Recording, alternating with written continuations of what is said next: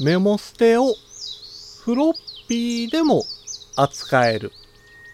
電池で動くメディアリーダー。57577の31文字でデジタルに関する単価を読むデジタル教室単価部です。スマホやタブレット、デジカメなどでは SD カードやマイクロ SD カードが使用されますけれども、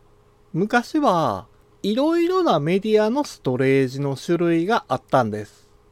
その中でもソニーは独自のメモリースティックを推奨していました。当時はソニーのバイオシリーズでは、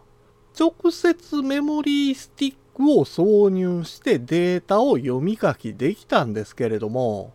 他のパソコンではメモリースティックを読み書きするためのメディアリーダーが必要でした。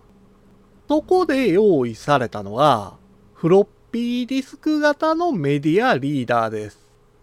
フロッピーディスクと同サイズのメディアリーダーにメモリースティックを差し込んで、フロッピーディスクのようにデータを読み書きできるといった